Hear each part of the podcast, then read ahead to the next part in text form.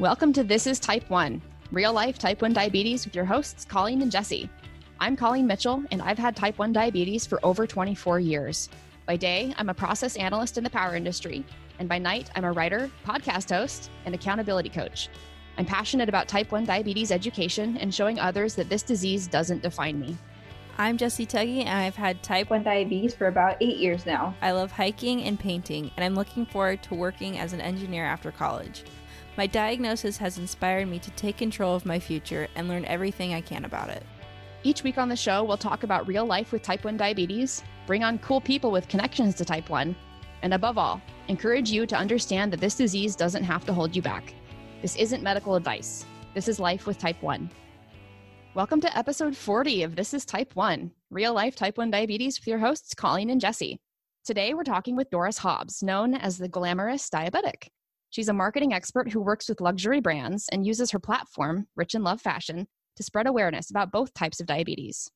And a quick reminder for everybody if you have any questions about type 1 diabetes or about the show, please leave us a comment or send an email to Colleen at inspiredforward.com. We answer listener questions in future episodes.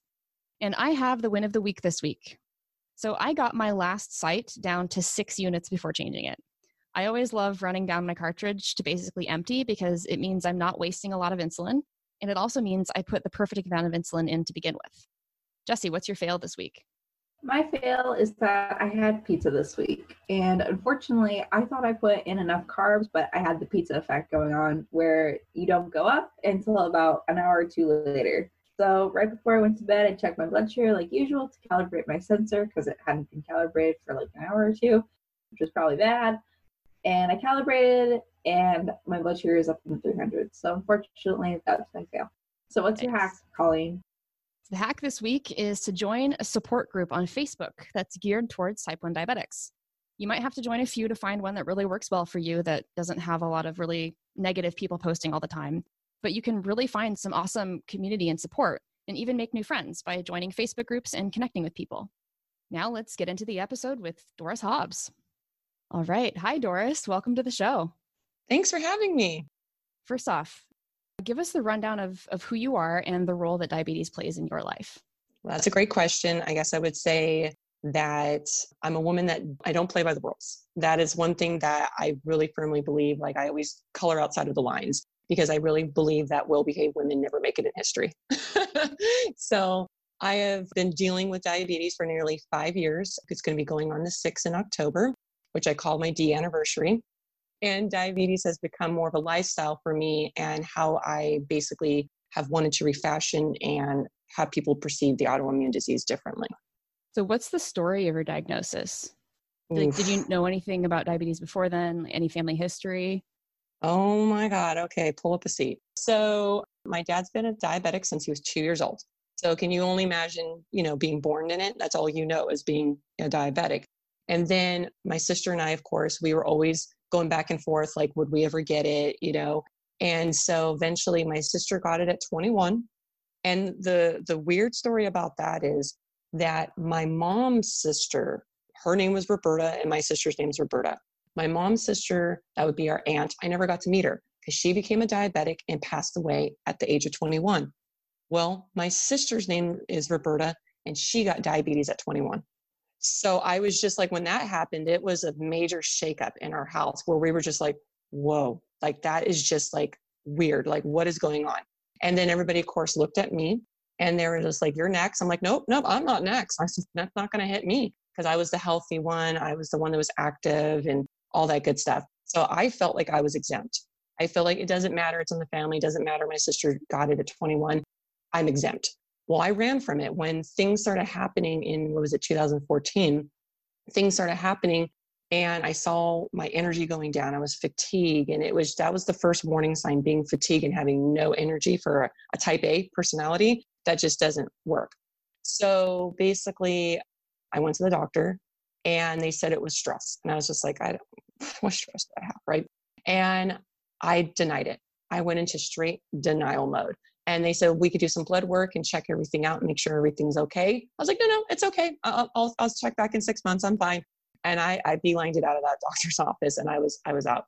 And then it just was a slow, slippery, you know, slope down from that where it just got worse. Each like side effect got worse for me from like being thirsty, being very fatigued, where I get out of the shower and that was it. That was my day. Like I didn't have no more energy, you know? And my vision went blurred. I started having nerve pain in my feet and my hands. It's just like frequent urination. I mean, you, you name it, I was having it all, but still in denial. Nope, nope, something else is wrong. It's not diabetes. And then it just came to a point where it basically almost took my life because I finally, like, my numbers were just had been up in what five, six, seven hundred for blood sugar because it was just like I would go to bed and I would just be like, I don't know, I would just like my value of my life was gone practically. It was just like my battery was going on E. And eventually I finally got blood work done early October. And that same night, you know, when the lab calls you the same night, that's not good. So they called me and they basically told me it was like basically saying, you need to go into the ER. You need to go now. So there I go to the ER. And then they're giving me my diagnosis. And they didn't know if it was type one or type two that night, but they just knew I was diabetic. And I was just like, well, excuse my language, but I was like, no, you know, it was like, okay, I know I am, but which one? Can I be two so I can reverse it? But it was just like, no. So then the next day I go in, and of course, they basically said, no, you're type one. And I'm like, all right, I guess that's what it is. And then when I woke up the next morning after having the final diagnosis and stuff, that was the enlightenment part for me, where it was like, I'm laying in bed and you know your whole life has changed now.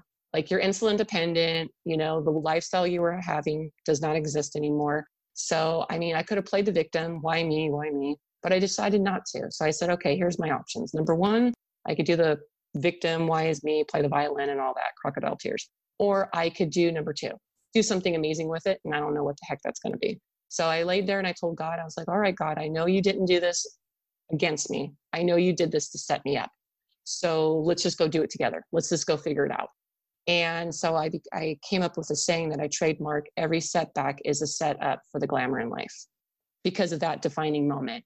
And ever since, I mean, I've been rocking and rolling with it, never let it define me one day. So that is an amazing story. Mm-hmm. So, I mean, yeah, I mean, yeah, just it's, it's crazy. Well, that's, that's incredible. I'm really glad that you got to have the opportunity to change like your spin on diabetes and diabetic life. That's really oh, cool. Oh, yeah. Yeah. Okay, so our next question is What are some of your favorite and least favorite things about being type 1 diabetic? Hmm.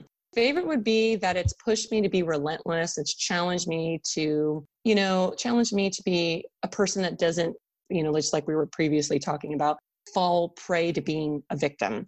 And instead, I can be the light. That so many people that, you know, we need more people that are either like light workers or you know people that are positive because we you know we know what's going on in, in our current affairs right now. So it's just so much negativity. So i mean i love the fact that you know it's helped me condition my body and my mind differently and has allowed me to be much more disciplined.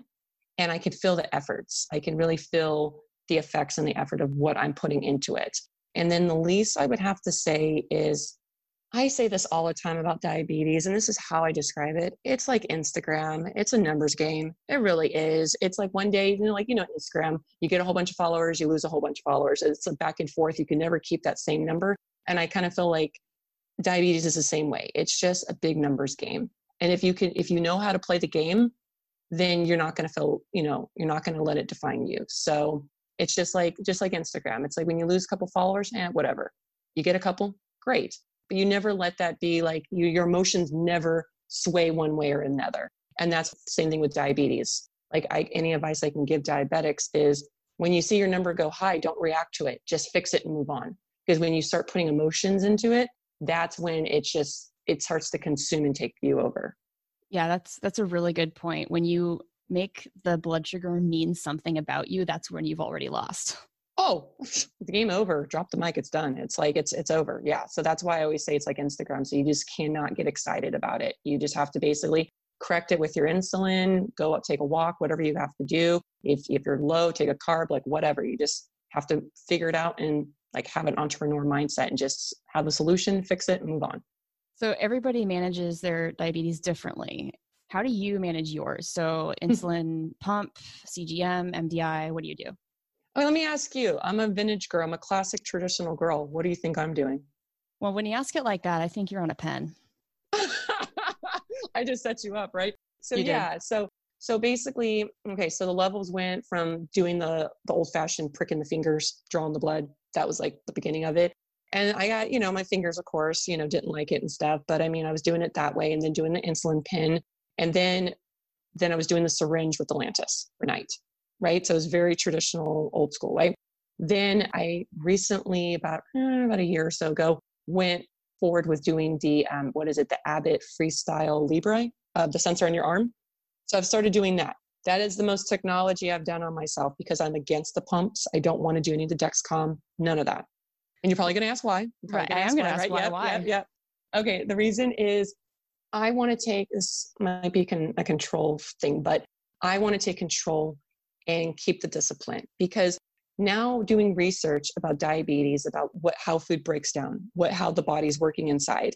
It's like I am not going to abuse my body like I was before. You know what I'm saying? Because it's the fact like, you know, eating cookies or eating cereal or, you know, drinking a soda way back in the day. That's abusing and putting toxins in your body. And basically now being a diabetic and having your pancreas not work, you know what's good and what's not good. Like if you eat a veggie, you're fine. If you eat a cookie, you're not. So it kind of proves to us that if I eat that cookie, I know what's going to happen. So I better have my insulin ready because I know what's going to happen. It's going to taste good on my tongue for a few minutes, but then my body's going to say, mm, no, and it's going to jack up my blood sugar. So really, is it worth it? So that's how I look at it. So that's why I want the control over what I'm doing. So it's almost like a constant like coach, like telling me, don't do it, don't do it, because you're going to feel the aftermath. Because the pump just makes it too easy. That's just my opinion. So it sounds like you'd rather have the challenge of Oh yeah. all of that management by yourself rather than having the assistance from a pump. But you do have a Yeah. CGM. That's good. I think that's good. Well, yeah, it no, and I I do believe like the sensor has been amazing, and it really helps like when you go to the doctors and stuff, they can see your numbers. And then they were seeing for the longest time my blood sugars were dropping in the middle of the night down to like 30s and 40s, and they were trying to figure that out. See, that that's the technology that I am supportive on because with the other pricking the fingers, you don't know that. You don't know what's happening in the middle of the night because it's not tracking you. The pump is basically what I'm kind of like no, and my doctor keeps on saying we're gonna have to put you on the pump. I'm like "Mm, no, it's no, no, it's not going to happen. Well, as long as you know that for yourself and if that works best for you, then there's no problem. I just think the pump basically is more of a defining thing. If I put that pump on, it really shows that I am a diabetic in a way. And it's like, no, I don't, I, I don't want to face that because it's just in my mindset, it's, I'm not in denial that I'm not because obviously, you know, I am dealing with it, but I feel like I'm always the, the person with my head in the clouds where I feel like there are ways to fix things. There are ways to cure things. Our body does want to cure itself. So I'm just kind of like that pump is just like, ah, I'm not, no. And that's why I don't wear a bracelet either. I don't wear an ID bracelet for my medical either. Wow, that's, that's an interesting take on pumps. I've never heard that side of it. So I've got two questions for you now. One, what would be your lowest blood sugar that you've ever seen? Because you mentioned that your blood sugars dropped to like 30s in the middle of the night. I've never had one below 45. well, I uh, what was the lowest? I think it was like 32, 36, and I was mopping the floor one day. Didn't even feel it. I did not feel it. It was the weirdest thing. I'm mopping the floor in the afternoon, and it was that low. Didn't feel it. It wasn't until I finally said, you know, I'm feeling a little weird. It was like a little weird feeling, not like I was going to drop to the floor and pass out. It's like I feel a little weird. Maybe I should go test my blood sugar. And this is when I was poking my finger back in the day. And so I went and drawed the blood, put it on the, the test strip and everything, and it said 32. Soon as I saw the number and the number registered, that's when I went into panic mode. That's when I felt all like I got all sweaty, my vision got all weird. I just went into like, oh my God, I need a carb. Like I just freaked out. But can you imagine? I was perfectly fine until I saw the number on the meter. That's, it's your that's- mind. Yeah, It's that your happens all the time. It's an awareness low. So I've had that Yeah. too, where I don't feel low until I see the number. Yes, exactly. Isn't that weird? Yeah, so I could I could have finished I could have finished mopping the floor and been perfectly fine. but I got half a mopped floor and then I tested myself.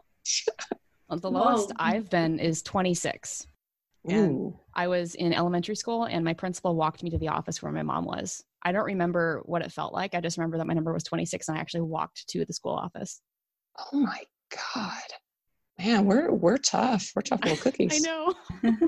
My God. That's crazy.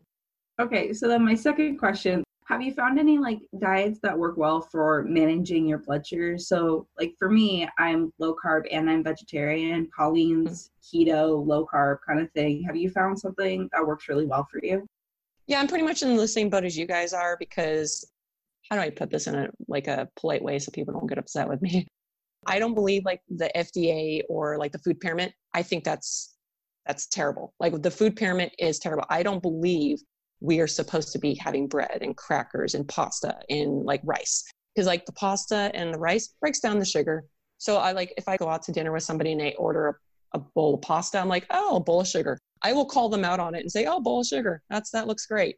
You know, and they're like, what do you mean? I'm like, that's going to break down in sugar in your body. So you're just wasted money and you're wasting, like, you're just wasting. It's just not going to even fill you up. It's sugar.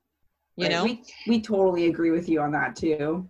Yeah. And I feel like, you know, as a diabetic, like I was saying previously, it's just like if you want to know if something's good or not, give it to a diabetic and let them eat it and test their blood sugar and let them see what the numbers are. That's going to prove it to you right there. That's, you know, like letting us be testers for people. But it's just, it's the, it's the fact where it's just like, okay, so I went to a nutritionist one time and I will never go back to a nutritionist because it's just, I don't think they understand diabetes the way that we do. We understand our bodies and it's just a nutritionist that isn't a diabetic, they don't. So I go in a nutritionist and she basically says, Tell me where would you like tell me a place that you've gone to eat? And I'm like, all right, Cheesecake Factory. Like that was something back in the day. I used to like their avocado egg rolls, right? Way back in the day. Okay, she flips out the book. You probably know what book I'm talking about. She flips it open and says, okay, that would be, she said the number of the carbs, blah, blah, blah. And she said that would be 12 units. And I was like, whoa, whoa, whoa, 12 units? So for me to have three of those avocado egg rolls at Cheesecake Factory, I would have to inject 12 units of insulin in me to eat that. How can that be okay? So I started questioning her on it. And she's like, well, you could eat whatever you want, but you just have to. And I was like, no, I don't, you don't understand. I want to be holistic and I do not want to be reliable on this insulin. Like, I want to be as far away from the insulin as possible. Like, I want to be not dependent on it. So if I can only have to take a few units a day or here and there, great. But I don't want to be taking 12 units just to eat three avocado egg rolls. That doesn't seem right. And then it registered to me like that can't be healthy for your body. Because the more insulin you have to take, to me, I feel like the food's unhealthy. That's how I look at it. So it's just like when like when people like eat fast food, I'm just like, oh my God, I can only imagine what their bodies are doing. It's like the body's screaming inside. Like, don't feed me this garbage. Right. You know? Yeah. So so what actually is your total daily dose? I don't even pay attention to that. I don't even take a lot of insulin, to be honest. I mean, like this morning I woke up with a uh, 54, so I didn't take nothing. wow. So I, yeah, I mean, it was like kind of a weird morning. But I would have to say it's just like I have been eating like, you know, I have my eggs and then I have like eggs and spinach in the morning and stuff. I'm very like boring eater. Like I have a like, you know, I'm just a very boring eater. I'm not a foodie. I've never been a foodie. So maybe that's why diabetes and me, you know, are kind of like a good combination because I'm not one of these people that like miss certain types of food. It's like, I don't care. So, anyway, so then it's just like, I don't eat rice. I don't eat pasta. I don't eat bread. I don't eat cereal. I don't eat processed food. I don't eat like the crackers. I don't like I don't like to eat red meat a lot. Desserts occasionally, you know, you have to have like you're human, so you you're gonna want a cookie once in a while. And then like you know, energy drinks, none none of that either. So it's just like you sit there and you go, what do you eat? Well, I eat a lot of veggies. I eat a lot of veggies, you know, a lot of veggies, tuna, you know, fish. So, I mean, it's just very simple, clean, creative eating. But it's funny, after you do it after so long, you basically like, and even doing fastings. So, like, some days I'll do like two hours. I have a two hour window that I can eat. And then the rest of the day I fast for 22 hours. That's pretty much kind of what I do. Yeah, I wake up at like four in the morning and I don't eat until about 7:30. Then I finish mm-hmm. before noon. Yeah, Done. And then, I'm, and then I'm not hungry. Yeah. See, you take the power over. You control yourself. It's almost like when you're eating all, you know, the crappy foods. It's like it's something I don't know all the scientific to it. You probably know more than me, but it's just like something it triggers in your head because when you're trying to wing off of the crappy food, it's like you almost like it's almost like winging off of like smoking. You have that reflex of like you become kind of like you have mood swings and you become kind of like oh my god i need it i need it and it's only your brain tricking you But after you have that mindset and you're like, nope, I'm going to stay strong, I'm going to follow through with this, you take the power over and you're not even hungry half the time. It's like you eat when you want to eat, when your when your body is telling you, you know? Yeah. The other day, I finished my food for the day, and then towards the evening, my stomach started rumbling, and I started feeling hungry. Yeah. But I was like, okay, we're dining in. I'm not gonna have Yeah. food. Just let it eat the fat off my body. Oh, that's interesting. dining Huh. in. Did you did you did you just drink some extra water to kind of fill yourself up? Because I drink a Yeah. lot of water. Fill Yeah, drink up. water, drink tea, just do something else. Yep, green to- tea. Oh my god. ignore green- the, the feeling of hunger. Now, what do you guys think of real quick? This might might be still on the same topic. Have you ever heard of leaky gut? The leaky gut thing? Yeah, I've heard of it, but we don't know very much about it. I've been doing a little research on it. Well, there's this doctor, um, I'll have to find the name, but he basically says with what a lot of people's problem is that they have a leaky gut. And even with autoimmune diseases, you can pretty much fix or he didn't really say the word cure it, but you could fix it. But I guess that's the same word as cure. But here's the thing. So with a leaky gut, it seems like there's like the line of your stomach or whatever. Basically, think of a wall, like a brick wall, and the brick wall maybe has some like holes in the wall. So then basically, I guess is, it the bacteria? It's something's going through and it's passing through the body. And that's basically what's causing the body inside to be inflamed. And that's what's causing the autoimmune disease. And this like this goes for people that have like asthma and then other like medical issues, right? So it like rashes on your bodies and stuff like that. Basically, if you cure the leaky gut and you do the diets like you guys are on and like I'm on and you're really strict on it, he said about what was it 12 weeks you can actually start seeing a difference and you have to take vitamin d as well because that helps with the leaky gut as well. Because you want to seal up the wall and then you'll start seeing your, yourself taking less and less insulin. That's really interesting. yeah it is and that's why that's what got me started on everything when i was starting to research on it. I was just kind of like shoot if i can like fix the leaky guts then there could be a chance that maybe there is a cure for diabetes and you know no one wants to say anything because of pharmaceuticals. You know what i'm saying? No i'm i'm the one person that'd be blunt about it pharmaceutical cells i mean like if someone were to say hey fix your leaky gut you're not going to have diabetes anymore you're going to be cured hmm, guess how much would be out of business Yeah, I, I mean, I think that that might be a good starting point because my endocrinologist does say that all autoimmune starts in the gut, which makes total Yep. sense. he knows And, right, knows. but but after your pancreas stops making insulin, especially for as long as uh, I've had it for 24 plus years, Mhm. I don't think my pancreas is ever going to recover from that. Just really you don't think gut. so No, I think it's that part of my pancreas is dead without a replacement. but you have so much energy That's because I managed my diabetes well.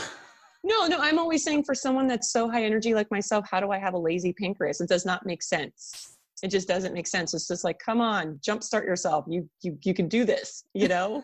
I'm trying to motivate, like give myself my pancreas like motivational speeches, like, hey, you can do it. Come on. I don't think any amount of positive thinking can restart my pancreas. Just being optimistic right there is probably not something I want to do. Yeah. I still want to have my head in the clouds. So whatever makes me feel better, right? That's actually a good segue into our next question is okay. what does burnout mean to you? And have you experienced burnout? And if you have, what have you found helps you manage it or get out of it? I have a mixture of emotions on this because I've always been a person that, you know, because what I think of like burnout is like when you're alone and you're feeling like isolated with it. Is that kind of the same way you guys look at it, the burnout? For me, it's more I'm tired of dealing with this right now and I get mad at my pump and maybe rage bolus. Hmm, okay. So with me, I would have to say I've only had one kind of like outburst. And it was one time I was basically, my numbers were just all over the place. And it was just like, I just went into like my cupboard and I was just in, in that breaking point of just throwing everything away, like everything that had a carb in it. I just started chucking it in the garbage. And that was like a breaking point with me where I kind of already knew what was causing my crazy numbers. It was the food that I was eating. And that's kind of like my turning point back to our last question of how I basically got started, where I was just like, I had that burnout moment where I was just like, you know, what the heck? Like, I'm so tired of this. And you open the pantry and you're seeing all this food and you just know that's the reason in a way where it's causing the high blood sugars and you're just tired of it. So you just start chucking this stuff in the garbage because you're just like, enough is enough. I'm not living this way anymore. You know? But then also burnout to me kind of means that in a way that you kind of feel like alone because you know having diabetes unless you have other people that understand the autoimmune disease kind of like a lone lone ranger lone wolf just kind of like doing your own thing because people don't understand it like they're eating the pasta in front of you. They don't get it. You tell them it breaks down the sugar they don't get it. It's it's like people don't understand or don't care because they don't they're not experiencing it and they're kind of like oblivious to it. So it's just like when you are experiencing what someone else has experienced then you can have that sympathy with them. So I mean, when I went to uh, when I when I was in the diabetes calendar, it was the first time I was in a room when we had the party, the launch party for the calendar. I was in a room full of diabetics, and that was the first time I did not feel alone because everybody had a story about diabetes and everybody could talk about it and everybody could joke about it and everybody was on the same level. And it was so awesome to have that comfort for that evening, you know, because normally when you go in a room, you don't know who's a diabetic and a lot of people don't talk about it. So you kind of feel like you're all by yourself. So that's kind of the two differences I see about burnout. That's uh, kind of why we really like having diabetes camp every year because everybody there has it or knows somebody with it. Yeah, yeah. But it's it's not I don't want to say it's funny because it's not funny, but it's just crazy how so many people when you go to a event and they see like the sensor on my arm, then they basically the, the conversation that's like an icebreaker, the conversation starts then they tell you they know somebody or they have a daughter or they have a cousin or a grandmother or somebody that has diabetes and you're just like every time it's just like wow there's a lot of diabetes out in this world you know and just imagine how we could be so much more preventative on the type 2 side of it if we started eating correctly from the start and we didn't abuse our bodies the way we are and i call it abuse because we kind of know things are wrong. We kind of know like going to the drive through is bad. We know that's bad, but we do it anyways because it's convenience. It's easy. It's comfort. You know, you don't get anything, you don't get anywhere when you're in a comfort zone. It's, it's kind of funny you mentioned that the sensor can be an icebreaker. Mm-hmm. I had on my whiteboard at work the phrase, I have type 1 diabetes on mm-hmm. my whiteboard. It's been there since I started. And it took mm-hmm. one of our senior leadership guys over a year to actually tell me that his daughter has diabetes. Oh, wow. Really? Yeah. But after he did, we started talking about it and he asked me about my pump. And it turned out that his daughter was going to get on a pump and did I like mine? And it, then they got the pump that I'm on and ended up mm-hmm. getting Control IQ, which is the software that controls both highs and lows. She got yeah, that yeah. before I did. oh my gosh.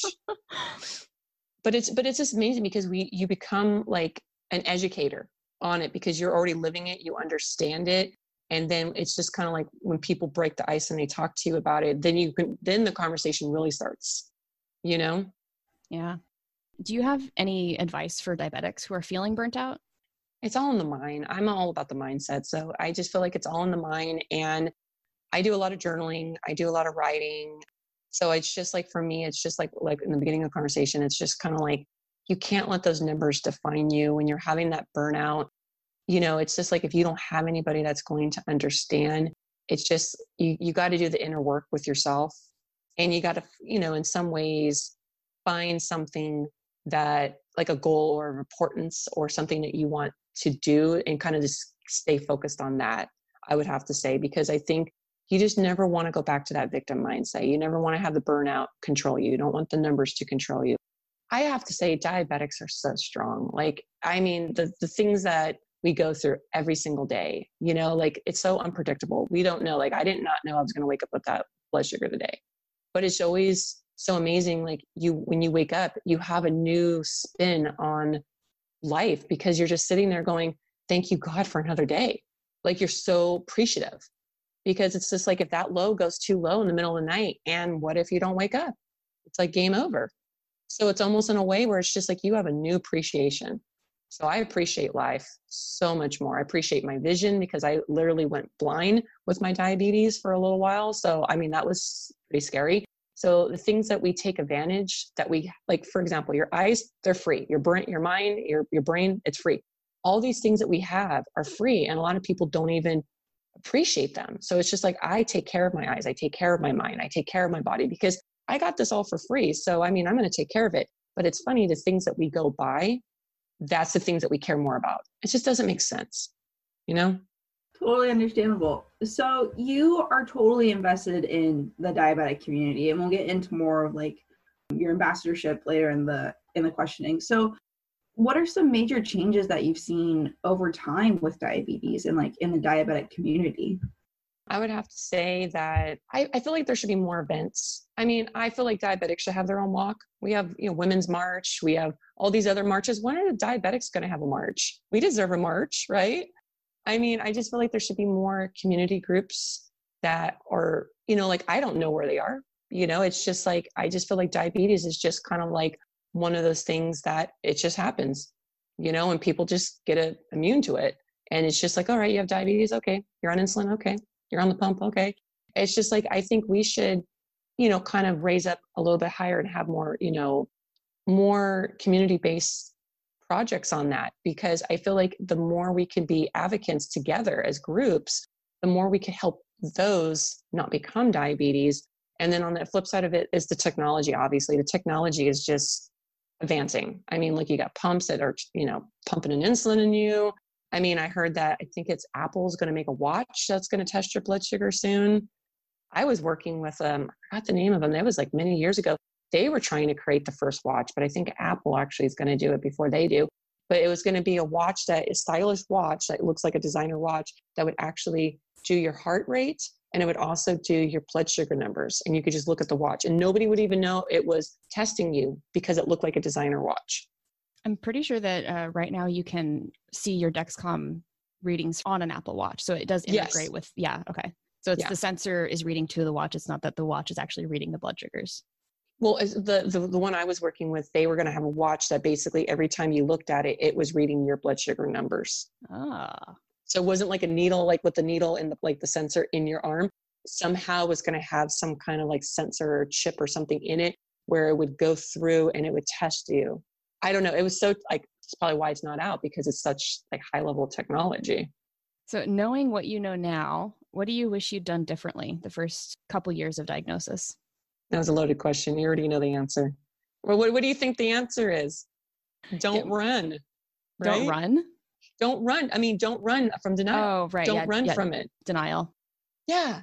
You, that's a no brainer right there. It's just like that's what eats me up sometimes. The regret of knowing what I should have should have done. Like the day I went in there and they said, "Oh, let's test you," I should have just gotten tested. They probably at that point would have seen something in the blood work, and that would have been a red flag of like, "Ooh, yeah, you have diabetes in your family. Oh, yeah."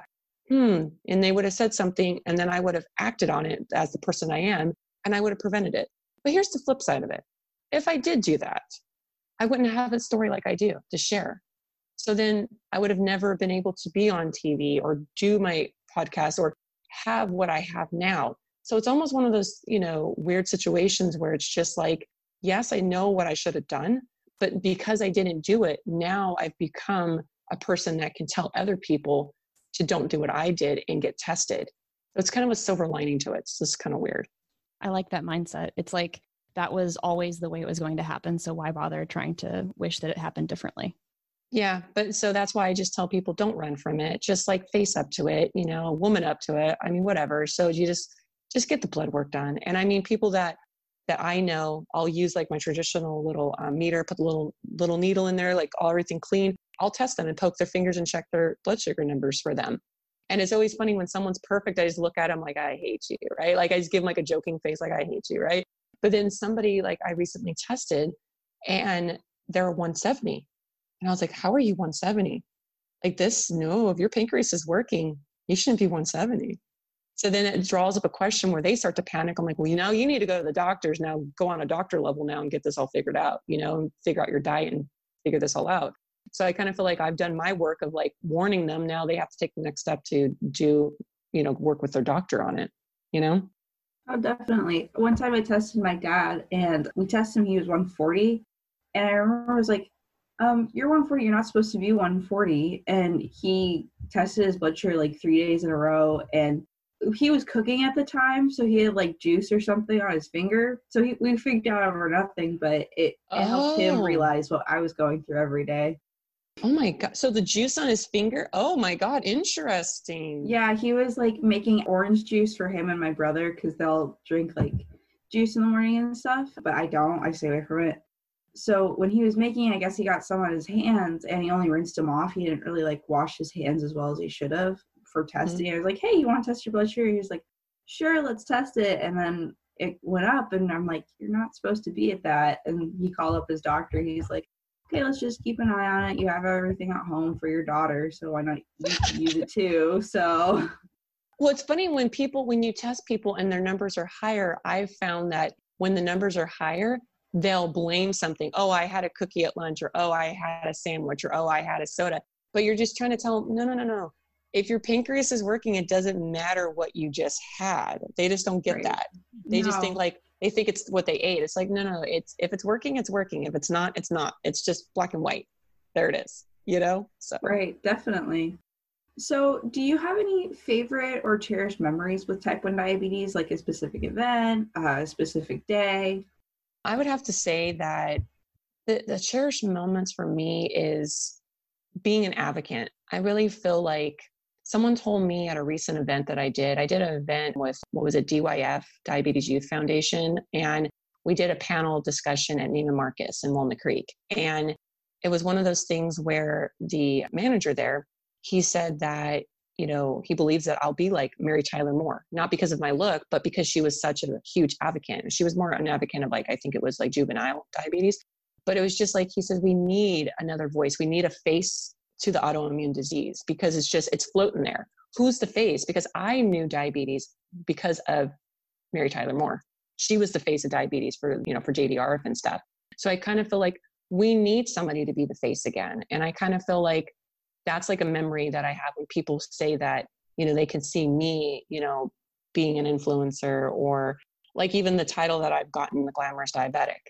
So I feel like, wow, I'm I'm getting there because now I have a title now. it's like, how do you do that? Like, how do you get a title for being a diabetic? But I have to, I would just have to say the memories would have to just be meeting people, talking to them, helping them, you know, guiding them the right way, telling them my story, you know, and of course, like being on TV and just surprising people. I would have to say when I was on Hawaii Now News, that was like a huge, it was like a really great interview because the reporter didn't know a lot about diabetes because he was referring back to type 2. So it's just like, okay, I knew where this interview was going to go. So basically, I had my insulin pen, I had everything to show them because I know diabetes is a high rate in Hawaii because of the, the way that their lifestyle and the food they eat out there. So I, that's why I wanted to do this show really bad. So I remember him, you know, asking all these questions about it and me, you know, expressing it. And he says, Well, you don't look like a diabetic. And this is a live show. So I was just like, Oh gosh. And I was like, Well, no one's exempt. No one is exempt from diabetes. It doesn't matter. Like, I don't look the part, but I am, you know, I am dealing with it. So it's kind of like one of those things that that was the memories that I have where I can actually be that person that says, Hey, I might have this glamorous look, I might be fit and this and that and eat healthy, but no one's exempt. Because I was doing a lot of that before I was diagnosed. So that's just no one's exempt. So you just mentioned it that you're known as the glamorous diabetic. How did you actually get that title? I wish I thought of it myself, but I can't take credit. Beyond Type 1, the community director, she actually emailed me back and said that I was the glamorous diabetic. And the reason why was because I wrote something for their website and it was photos from my blog post from my website that basically had me doing like my come out story. Like this was me announcing to the world because before then I didn't say anything. But that's how I got it because of all the photos and my story in the 1950s and all this stuff. It was, she just called me the glamorous diabetic and I ran with it. And I told her, thank you so much. so, speaking on that, what does glamour and elegance really mean to you? I mean, like, is it like a core value to you and everything? It's everything having a class in you know like a behavior a, a manner a style and just providing people a dose of an era gone by that so many people admire. It's just even to this day people still love marilyn monroe. They still love rita hayworth. They still love those old movies. And it's just like for somebody to actually walk down the street to actually have the pin curls in the red lips the red nails and wearing the style like i'm basically I'm modern and vintage because like a lot of the dresses I wear, I find certain dresses that have they're vintage, 100% authentic vintage, but they have a modern feel to it. But then I'm adding my brooches, my vintage handbags, vintage accessories. That's oh my god, I love vintage accessories and the rhinestones earrings and oh my god. But the thing about it is, I'll wear modern shoes like Kate Spade or like, you know, designer shoes. I will not wear vintage shoes. There's certain things about vintage that I will do and certain things I won't. Because I wanted to, I want to be able to be in this era with everybody else, but bring people back to that sense of style and have it more of a uh, European chic look where I'm doing the vintage, but I still have a modern twist to it, if that makes any sense. Yeah, it kind of does. I mean, so for everybody listening, Doris looks like Molly Quinn from Castle. She she legit looks like an actress that I love on Castle. So tell us about the work you do with luxury brands and how did you start your blog, which is Rich in Love Fashion? What's your mission with your blog? Well, Rich in Love Fashion started after I was laid off from corporate America. So I didn't want to look for another job. I was I was done with that. And basically that whole story of my job hunting, I wrote a book called Confessions of a Job Whore, which is sold on Amazon, Barnes and Noble, and BookBaby. And basically that was a book about a young girl just jumping around from job to job and she was trying to find happiness. But then at the end of the book, you figure out what real happiness is, kind of like based on my whole life story. So basically, you can only imagine after getting laid off from corporate America, I was like, nope, I already wrote the book. I know what happens at the end. I'm not, I'm not, not doing this again. I'm not looking for jobs. Nope, I'm doing something different. So I did what everybody else does, start a blog, right? so, and I didn't know anything. I was a novice. I, I didn't know anything about it. So, but I, you know, I did know that I could write. I did know I could model. I had style, you know, and I was just like, well, what else do I have to do, right? What, you know, what else is out there if I'm not going to go look for a job right away, like right now? Like, let, let's give this a try. So I did, and they usually say after three months, if you're still doing the blog, you have a good chance at it. Six months, oh, you're doing really good. Eight, one year, hmm, you might just stick with it. So I've been doing it over six years now. So I mean, I've really stuck it out. And what I've done was basically, I wanted to make it like almost like, because coming from the fashion industry, I wanted to make it like a lookbook in a way where it was just like typical bloggers, you know, a lot of the street style bloggers, they will go in front of garage doors or they just go in some random area and it's just their daily outfit of the day you know, what is that outfit of the day, OOTD or something like that, hashtag or whatever. To me, I was just like, no, no, no. I am actually going to set people back to an era gone by.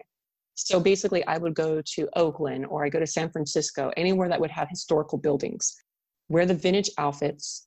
If I knew the name of the woman that was that owned the outfit, I would put credits because some people thought these were the brand names. I was like, no, no, no. This is the name of the woman that actually wore this hat.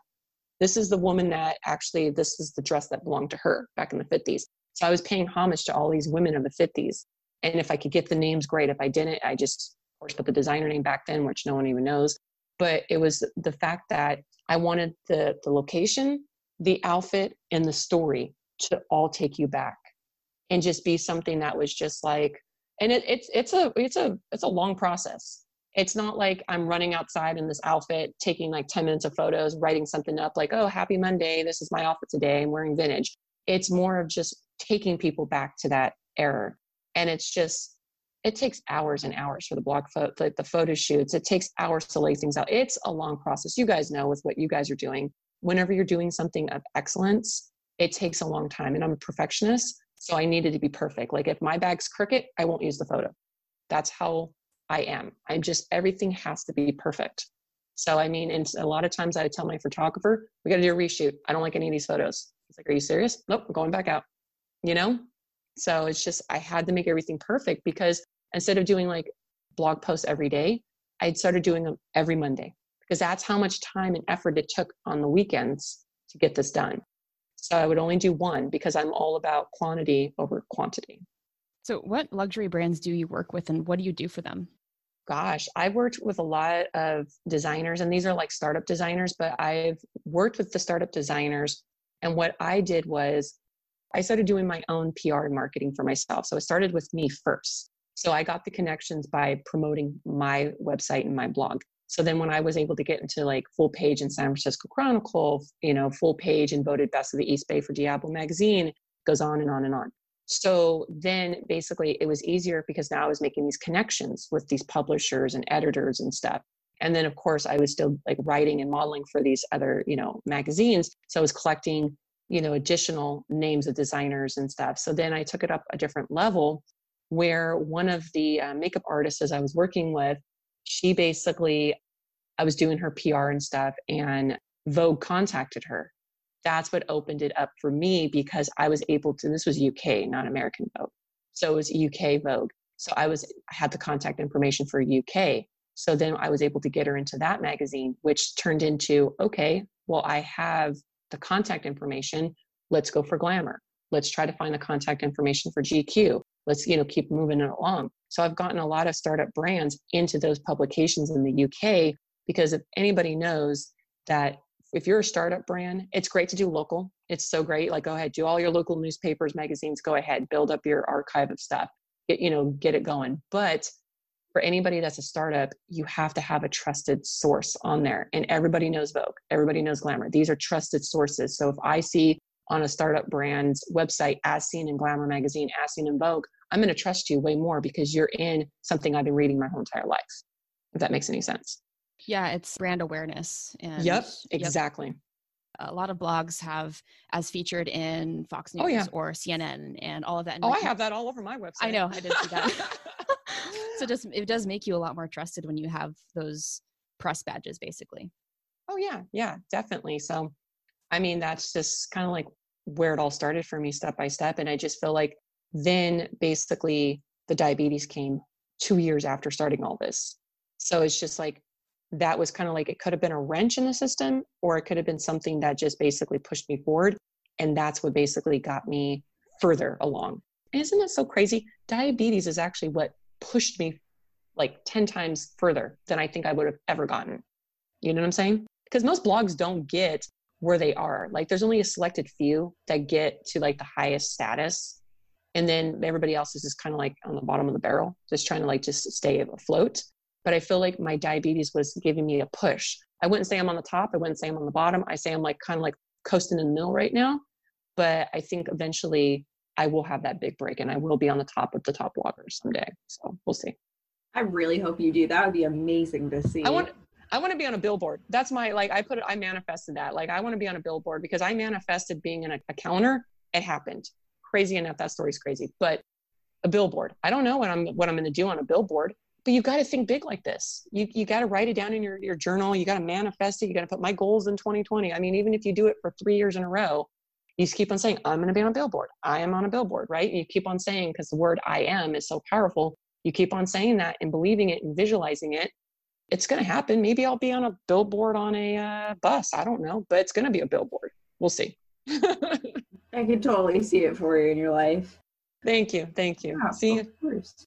So, how does your luxury brands and your blog and all the stuff that you're doing with your life interact with your diabetic advocacy programs? And how did you start on that path? Basically so the whole blog story so then i said two years the wrench was in the system but i didn't take it as a wrench. I basically took it as like i said every setback's the set up for the glamour in life. So what happened there was i had a business mentor and i always highly recommend everybody to have a mentor and if anybody wants to know what a mentor is a mentor is someone that's done it before you so they already have done what you want to do. So I was writing for this online fashion site, Posh on Pennies or Pennies on Posh. It was something clever like that on the title. And we were talking, and she just, she actually was doing everything that I wanted to do on a business standpoint. And this was early on, right before, like very close, right before I was diagnosed. So she was kind of through that diagnosis with me. And so basically, after I was diagnosed, it was one of those things where it was just like she kept on oh my gosh she kept on like harping on me. You have to share your story. You have to share your story. I'm like what story? She's like the story of you and your diagnosis as a diabetic. And i was like nope not going to say a word. She's like why? What is your reason why you won't tell anybody or tell the world? I'm like well one it's the world and number two it's the fact that i'm doing this glamour thing I don't want people to look at me and go, oh, she's a diabetic. I feel sorry for her. I want to have that strength of the 1950s of the women, you know, because they were so strong. They, they did it all, you know, and they looked so glamorous doing it, right? Even housewives look glamorous back then. So I was like, I don't want people to look at me and think like I'm defective or, or something. Like, I don't want that vision of me. She said, no one's ever going to think that. They're going to look at you and they're going to see you as human. And I was like, all right, she does have a kind of a good point there. And I was like, well, let me think about it. I did a lot of thinking about it. And finally, I said, okay, I'll trust you because you haven't been wrong on anything else you've told me. So I'll give you, I'll give it a try. What do I have to lose? Right. Maybe it'll just blow over and everybody will forget about it the next day. So I went out to this old caboose train, like all beat and battered up and everything. And I wore this beautiful blue sapphire blue dress with lace over it and fur trim. I wore pearls and my gloves, the whole thing. And I basically went out and I did the whole photo shoot on it. And the point of that blog post was my like on this track that I've been on, like this, just like this caboose train, it's battered and bruised. Yes, I might have some ups and downs here, but look at me. I'm glamorous and I'm still riding on this track. So I wanted people to know that no matter how, you know, crazy the track of your life is and how much you, you know, fall and get beat up and each day is like kind of crazy for you, there is some glamour to it and you can always keep your head up and have that mindset. So that's kind of like what I came out with. And it was just one of those things where after I posted it, I just said a prayer like, okay, hope I didn't make a big mistake here. And because you can't go back, you can't say, oh, just joking, everybody, I'm not, you know, but it was just like, no, I, I, when I pushed the button to publish it, it was like, oh my God. And it was the best thing I ever did because people started coming out telling me, like, oh my God, my daughter is, oh my God, I am, you know, and all this stuff. And I was just like, oh my God. And these are people that I was doing profile articles for past, you know, magazine articles and stuff that were emailing me or commenting on my posts. And I was just like, oh my God, did I just start a movement or something? Like, what's going on here? Right. And people were tweeting and stuff like that. And people were applauding me for it. And I was just like, mentors are always right. You know, so it was just like, all right. And then that's when I said, okay, if this went really well, huh, how can I get on TV? How can I get on to covers of magazines? How can I push this to a level where I can really get it out to a mass, like public of people, letting them know my story because there's something here. And that's when the light bulb went off. There is something here that I, I have, and I need to like show it to everybody and tell it to everybody. We will definitely link that blog post in our show notes. And okay. How did you get involved in getting on news channels to talk about type 1? Like, how did that even happen? Well, I did it all myself. I mean, not one of those shows ever knocked on my door, I'll tell you that. So basically, it's doing a lot of research, finding the TV producers, and basically emailing them and being relentless. Not like when they say no, it's kind of hard to say no to a diabetic, but trust me, I've had a lot of producers say no to me. So it's just kind of like, hmm. But then you basically, when you're prospecting to TV producers, it all has to be visual because they're all visual people. So when you're prospecting different types of media, it's a different type prospect letter. So what I had to do is do all the research and figuring out how to pitch to a TV producer. You just can't tell them like the pitch that I would give to you is going to be completely different to a pitch to a TV producer because they want to read the letter and be able to visualize the whole entire segment, the four minutes that they're going to give you, and visualize it and say, that, that would work. Or my viewers would love to see that. And I had practice doing that for other clients that I've gotten on TV. So by doing that practice, I was like, it's my turn to try it on me and my story. And the, I think what helped me was my look, because I don't look like a diabetic according to society, and because everybody has like the type two in their mindset. And then having the title glamorous diabetic, it's intriguing. I think it's intriguing enough that people read my letters, see what I'm going to do visually on the show, and they go, "Okay, let's do it. This is something that we haven't done because it's it's different. It's a total different spin off of it, you know, and mindset." Definitely. So who are your inspirations in both business and in fashion? Well, my, like I was saying earlier, my inspirations would be mentors, anybody that's done it before me. So that's, I mean, a lot of people don't have the same business mentor that I've found. It's like you have it, you have them for like maybe six months, a year, a couple years, but they're coming and going as your journey of life is progressing. So, I mean, the one that told me to come out with my diabetes, she's no longer in my life. Like that chapter has been done. Like i don't need her services or her help because i found a different mentor that's helping me on this chapter. And you have to kind of think about it how i look at life is your your goal is to get to the penthouse on the top of the skyscraper right in this building. So each each floor you're going to have different lessons blessings things that are going to happen to you you're going to have different people you're going to you know learn from this and that and mentors on each level and i feel like every time you're done with that that level of your life, you level up. So basically, you have to get into the elevator, and you can only fit so many people in that elevator to go up to the next level with you. Because not everybody's meant to come with you throughout your whole life journey, only a selected few. like your confidants. So then basically you get in the elevator and whoever's with you, they go to the next level and you're doing that whole level again. And you keep on going and going. And that's the thing where it's like when you're growing and you're on a spiritual growth for yourself, you're going to lose people because they're not going to be on that same path. They're not going to understand you the way they did in the beginning because you've grown so much and they haven't. They haven't been able to go on their spiritual growth. You see what I'm saying? So that's kind of like how I look at that on that whole thing. So who inspires your your look? Do you have any specific person in mind when you get ready in the morning? Well, I could be sweet and say my grandmother, but but I'm actually going to go with my grandmother's name is Doris too. She's my namesake, but um, she was the one that always had red lipstick on. So I will say that she always had red lipstick on, and it was just like that's how I remember her. And I actually have a tube of her Revlon red lipstick still. So I hold on to that dear to my heart. And there's actually a photo of her on my Instagram that if anybody ever wants to see her, that she's on my Instagram feed. But Christian Dior, 1947, the new look, that's the vision I see women. I like when he created that whole line, the clench waist with the corset, like it's almost like corset because I do corsetting myself. And so it's like you see that clench waist, the big A-line skirt, the hats, the gloves. Oh my God. And that's why I just like every day, it's like I feel every day is a runway. You dress up. Even when you go to the grocery store, you dress up. It's just, it's your runway, you know? Because you, because it helps you feel really good about yourself too.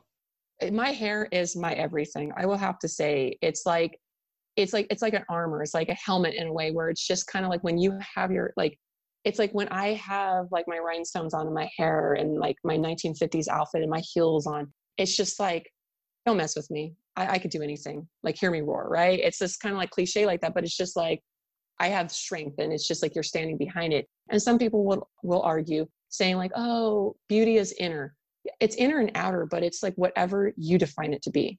I define it both ways, but I feel even better when I'm glamorous because I feel like it's just, it's an example, you know? I don't know. It's just, I think differently, as you know. Kind of along that, that line, what does it mean to be a diabetes ambassador and how do you become an, a diabetes ambassador? you just basically like you just do it. I mean, it was just like life's full of decisions and i firmly believe in the compound effect. So the com you probably know what the compound effect is what you're doing over time is going to compound an effect. So i kind of feel like when we're being comfortable and we're living in a box lifestyle there's nothing that com- no greatness comes from being comfortable. And it's kind of like you have to break yourself out of that box lifestyle and you have to kind of have a voice. And I kind of feel like for anybody that have a voice, I have a voice and I have an opinion. And sometimes I have to think before I talk because sometimes I'll just, it's, I call it word vomit where you just say it and you're just like, ooh, that wasn't good. But it's like you're so passionate about what you're doing. And I feel like because I'm passionate, you know, I'm dealing with diabetes, so I understand what it's all about. I feel like, and because of my look and stuff, that's not egotistic, but I'm just saying because I look different and I have the diabetes, it's kind of like it's almost puts me as a great candidate to be an ambassador an influencer because i my goal one of my many goals besides curing diabetes and being on a billboard is to basically be that inspiration for someone that maybe was recently diagnosed or maybe they are a young girl that basically they just don't understand the autoimmune disease and maybe their friends don't understand it or maybe they're you know it's just like they're they're they're very foreign to it.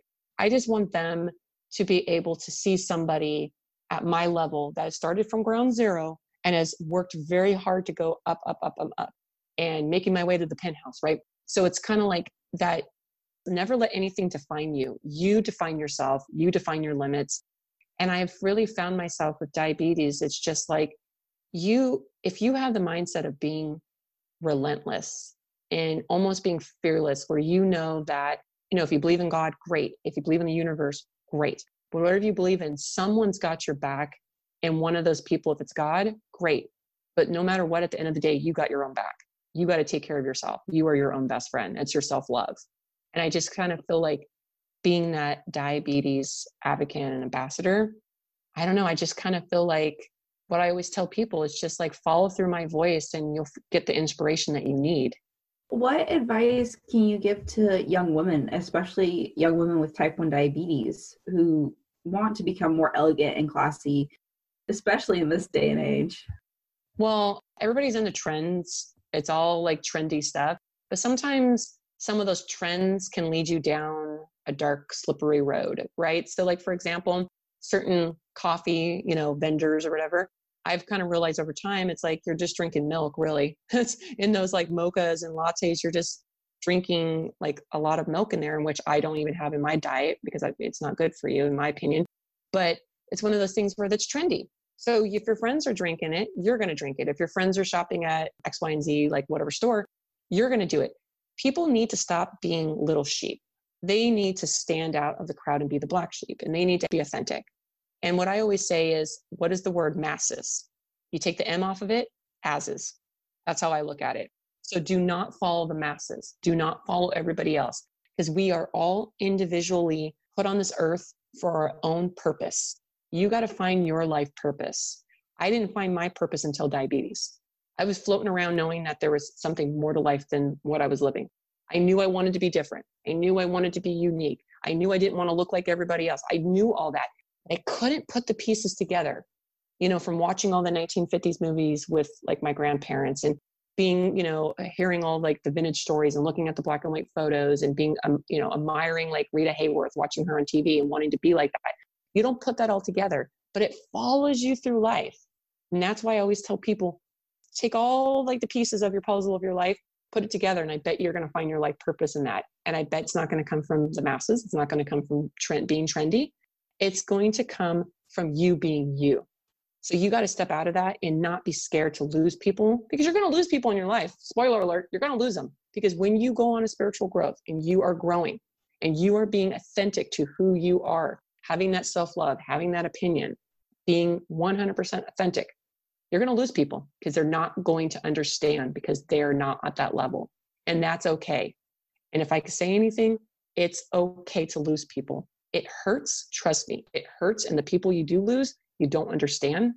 But I always say it this way perfect analogy a dog on a porch. Somebody that doesn't want to change is a dog on a porch because let's say you want to go to the park, but the dog doesn't want to go. So it's kind of like, okay, I'm going to be at the park doing my thing, being authentic, doing my thing. If you want to come on this journey, you can come with me. I'll be at the park. But some people are that dog on the porch where you can't get them off. They are so stuck on that porch, they will never leave. And it's okay you have to leave them on that porch and just go to the park. That's the only way I can, like, the best analogy I can say to it. It's a really interesting analogy that I've never heard before, but it really makes sense because not everybody will join you for the rest oh, of no. their life. No, and it's and I've found when you now this is crazy on a spiritual level. You okay, so on the dog on a porch analogy, so if you try to basically put like the collar and the leash on it and try to drag them off the porch, hmm, it's only going to cause you more heartache, high blood sugars because you're stressed out, and it's it's not good for you it's not good vibration because you cannot infringe on someone else's journey. That is where we all get it wrong. We think we can help people because we're, we're all breeded to be nurturing people like oh let me help you let me hold your hand and take care of you. No no no. We got to stop doing that. We can only help people that want to be helped. So if somebody wants to come off the porch and go with you to the park you can help them. You can coach them you can mentor them you can do whatever but if they're so stuck on being on that porch, there's nothing you can do. And if you try to mold and tell them what to do, you're infringing on their spiritual growth and their spiritual path. And that's a no no. Like you don't do that. You like, just let them, you let them be. Like everything about that resonates with me because you really? are, yeah, you, you are on your own path. You can't expect anybody else to be doing it with you unless they want to because you can't change other people. You can only change yourself.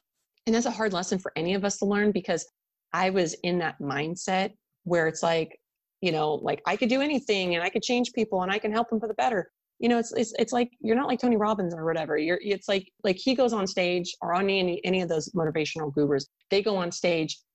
They don't expect to go out there, hold people's hands and change them because they kind of know what what it happens. People go back, they revert back to their comfort zones. They they try for a couple days and they revert back. So it's just like he knows that like you know the people that are serious if they're either like dropping money into like your campaigns or if they're really you see them listening to what you're doing because like a lot of those motivational gurus they will tell you do what i say and if you don't do what i say then we're done. Because they know the value of their time and they know what they can do. Does that make sense? Oh yeah. Yeah. Yeah. So it's just like the buy-in. Yeah. Yeah exactly. And so for me, it's just like, I, I don't know. I just always thought of the dog on the porch thing. And that's that's the only way that ever gets me to understand that, you know, if someone doesn't want to change, that they will sit on the porch. And, and it's sad. It makes me sad when I think about it. It really does because it's like you don't want anybody to sit on the porch by themselves. You want you want everybody to come to the park with you. But if it's if it's not in their cards, it's not in their thing, then it's not going to happen. You can't do nothing about it. Just keep on going on your path. Keep moving the ball forward. Does any of that tie into what entrepreneurship means to you? Actually, you know, it's so funny you asked that because I was thinking about writing a book about it. I started to, and I never, I didn't, I got halfway to it. So I don't know if I'm ever, it's going to be one of those like lost projects. I don't know. But in that book, I started writing about that same thing in the beginning of it. The first chapter was about, you know, who is an entrepreneur? So then I wrote in there, I believe the only way I can answer that is he or she is a creative person in their trait or profession. An authentic entrepreneur, uh, a method of marketing I firmly practice, creates their own lives on their own rules and thrive on transforming ideas into things. People often mistakenly believe that entrepreneurs are driven by money, which is not usually true, however, is you know necessary. An entrepreneur is driven by improvement, invention, and always wanting to do something better. They are known or called relentless, only satisfied with the end result that has become their addiction to the game. And that's how I look at it. I have a good relationship with money. I think money is energy. I believe when you have good relationships and good energy with certain things in your life, that's why you're so successful. If you've ever seen somebody that has a bad relationship with money and they think it's evil, well then that's that's a bad relationship that the vibration is completely low and they're always broke. It's a, it's it's something that you have to have good relationships and good vibrations with certain things. Does that make sense? Oh yeah. So like like for me it's just like with entrepreneur to me it's a game. Just like how diabetes is a number game. Everything in life is a game.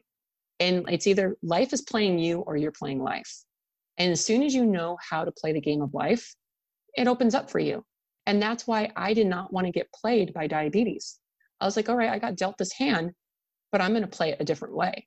I'm going to play it the non victim way, and I'm going to set myself up for something glamorous, which I have. Because imagine if I did it dealt, if I kept the hand like a, a hand of like victim, like victimhood or whatever, it would have been like, I wouldn't be here talking to you. I wouldn't be on TV. I wouldn't be known as the glamorous diabetic. I wouldn't have done and inspired as number of people if I played the victim card. I would have been like, oh, sad old little me, feel sorry for me. Mm-mm. No, it's more of like, I don't want people doing that. So I want this to have people see me thriving and pushing, pushing, pushing. So then people go, oh my God, if she can do it, there's no reason I can't do it. Have you ever heard of um, Be Do Have? Oh my God, that was one of my blog posts and one of my, uh, yep, yep, I wrote all about that. Mm-hmm. Oh yeah. my God, you and me, oh my God, we are on the same level. I love it yeah because that oh, that is so powerful. So for our listeners be do have is the idea that you first need to be the person who could have what you want and then you need to do the things that would get you what you want and then you have the things that you want.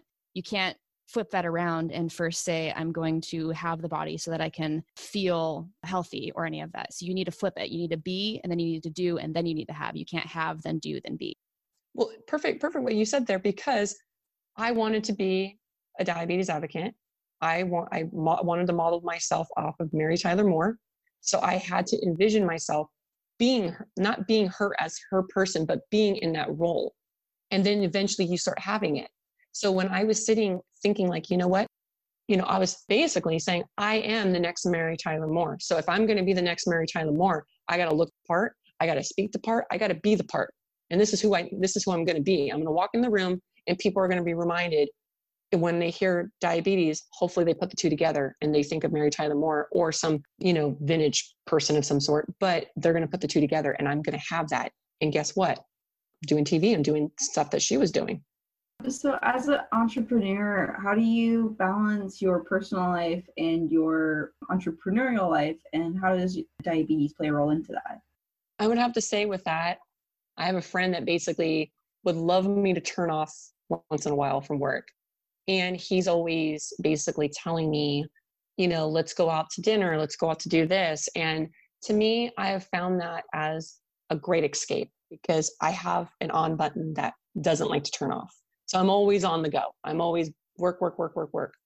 And so he's over the years, he's taught me, let's go out to dinner, no work talk, nothing about anything. We're just we're just gonna BS it together. We're gonna have a nice glass of wine, nice dinner, and we're just going to be in each other's company.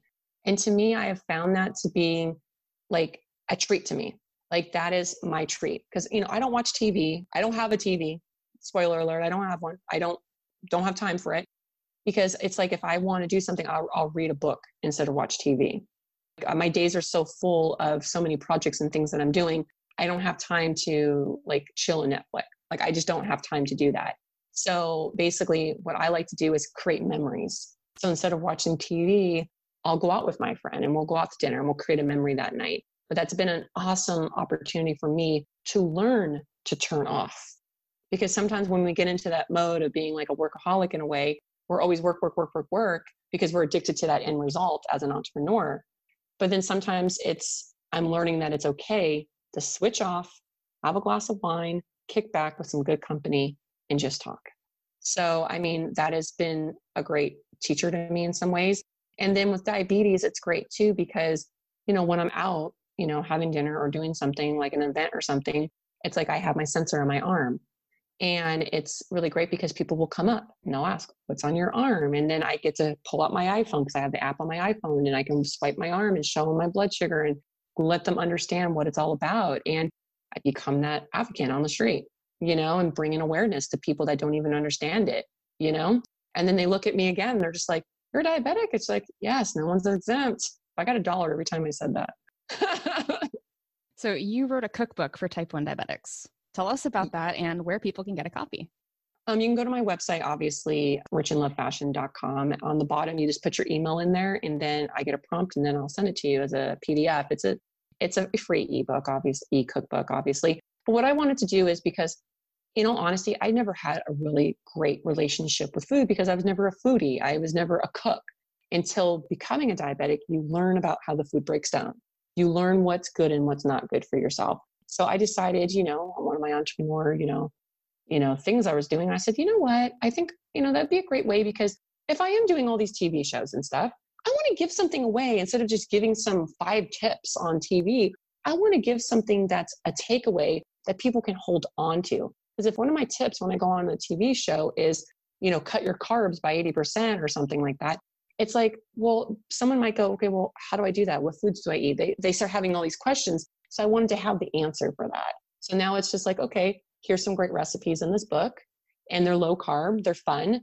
Knock your socks off. And you'll see in there, there's not much cheese at all. Like you could see, like I tried not to keep it so close to what I'm doing because I think people would be like, oh my God, I can't do this. I tried to make it like a medium platform where it was just like people could do some of these recipes and still be satisfied you know, but they were still low carb, probably lower than what they were already doing, if that makes sense. So, what advice do you have for the young diabetics out there? For young diabetics out there, just be authentic, be you. You know, don't follow the trends. If people don't understand what you're going through, just know that you're awesome. I mean, diabetics, we are just all awesome. You know, and I just have to say, we are hustlers because people don't understand what we go through. They don't understand the mood swings. They don't understand the highs and lows. They don't understand, like with me, when I get a low, I start sweating and I'm just like, oh my God, you know? So it's just like, they don't understand that, but it's okay. It's okay that people don't understand you. Like I said earlier, go to the park. then what projects are you working on right now that you're really excited about?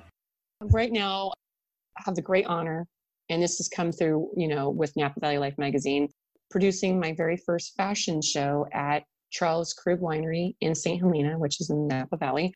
It was supposed to happen on May 2nd, but obviously the coronavirus decided no, it's not going to happen. So we're postponing it to June. But I like again, every setback's a setup for the glamour in life. I think that has set us up to having a different type of show. So it's I don't know, I kind of feel like it's it's a blessing in disguise on that. And then a few editorials I'm working on, some film noir photo shoots, fun stuff like that. Of course, always my blog, Dose of Doris.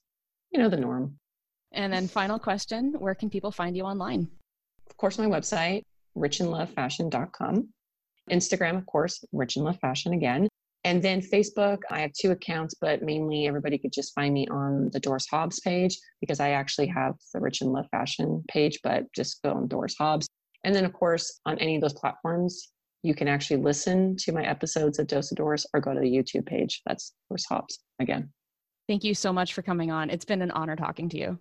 Yeah, you're incredible. You guys are sweethearts. I love both of you. My gosh, this conversation was amazing. Thank you so much. Thank you. All right, and our question this week is for you, our lovely audience. How do you create glamour and elegance in your life, diabetes related or otherwise? For myself, I always try and dress up when I go to work, meaning instead of wearing my usual cowboy boots and jeans, I sometimes wear sneakers and a nicer shirt than I usually would. And for me, I like to wear business clothing even if I'm working from home. It just helps me get into that work mindset. And then sometimes when I go into the office, I'll wear a dress. And that always kind of surprises people, which I find funny. That is it for this episode of This is Type 1. Thank you so much to Doris Hobbs for coming on as a guest to the show. You can find Doris on Instagram at Rich and Love Fashion. And you can also find her on Facebook at Doris Hobbs. That's her Facebook page. And her website is richandlovefashion.com. She also has a YouTube channel called Dose of Doris. You can find the show notes at inspiredforward.com slash episode 40. It's the number 40. And if you have an idea for an upcoming episode, please leave us a comment or send an email. You can get straight to our podcast page by going to thisistype1.com. Our music is by Joseph McDade, and our audio wizard is my husband, Tim. This is the perfect time to learn how to manage your mind. If you're stressed, burned out, overwhelmed, and want some help getting back on track and honoring your commitments to yourself, sign up for accountability coaching at inspiredforward.com slash coaching. I'm on all social media as at Inspired Forward, and our email is Colleen at inspiredforward.com. All right, and I'm on Instagram as at JJ underscore Crystal KAT. Please feel free to send me questions or comments you have about the show or about type 1 diabetes.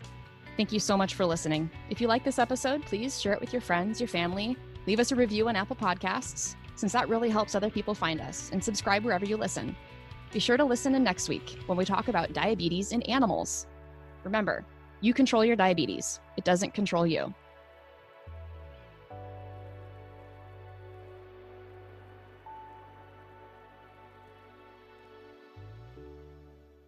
Hey, if you like what you're listening to on this podcast, you have to join us in the Half Dead Pancreas Club. It's my private community where you'll connect face to face with other people with type 1 diabetes, get personalized emotional support, and learn how to handle anything T1D throws at you. Join us over at inspiredforward.com slash community. I can't wait to see you there.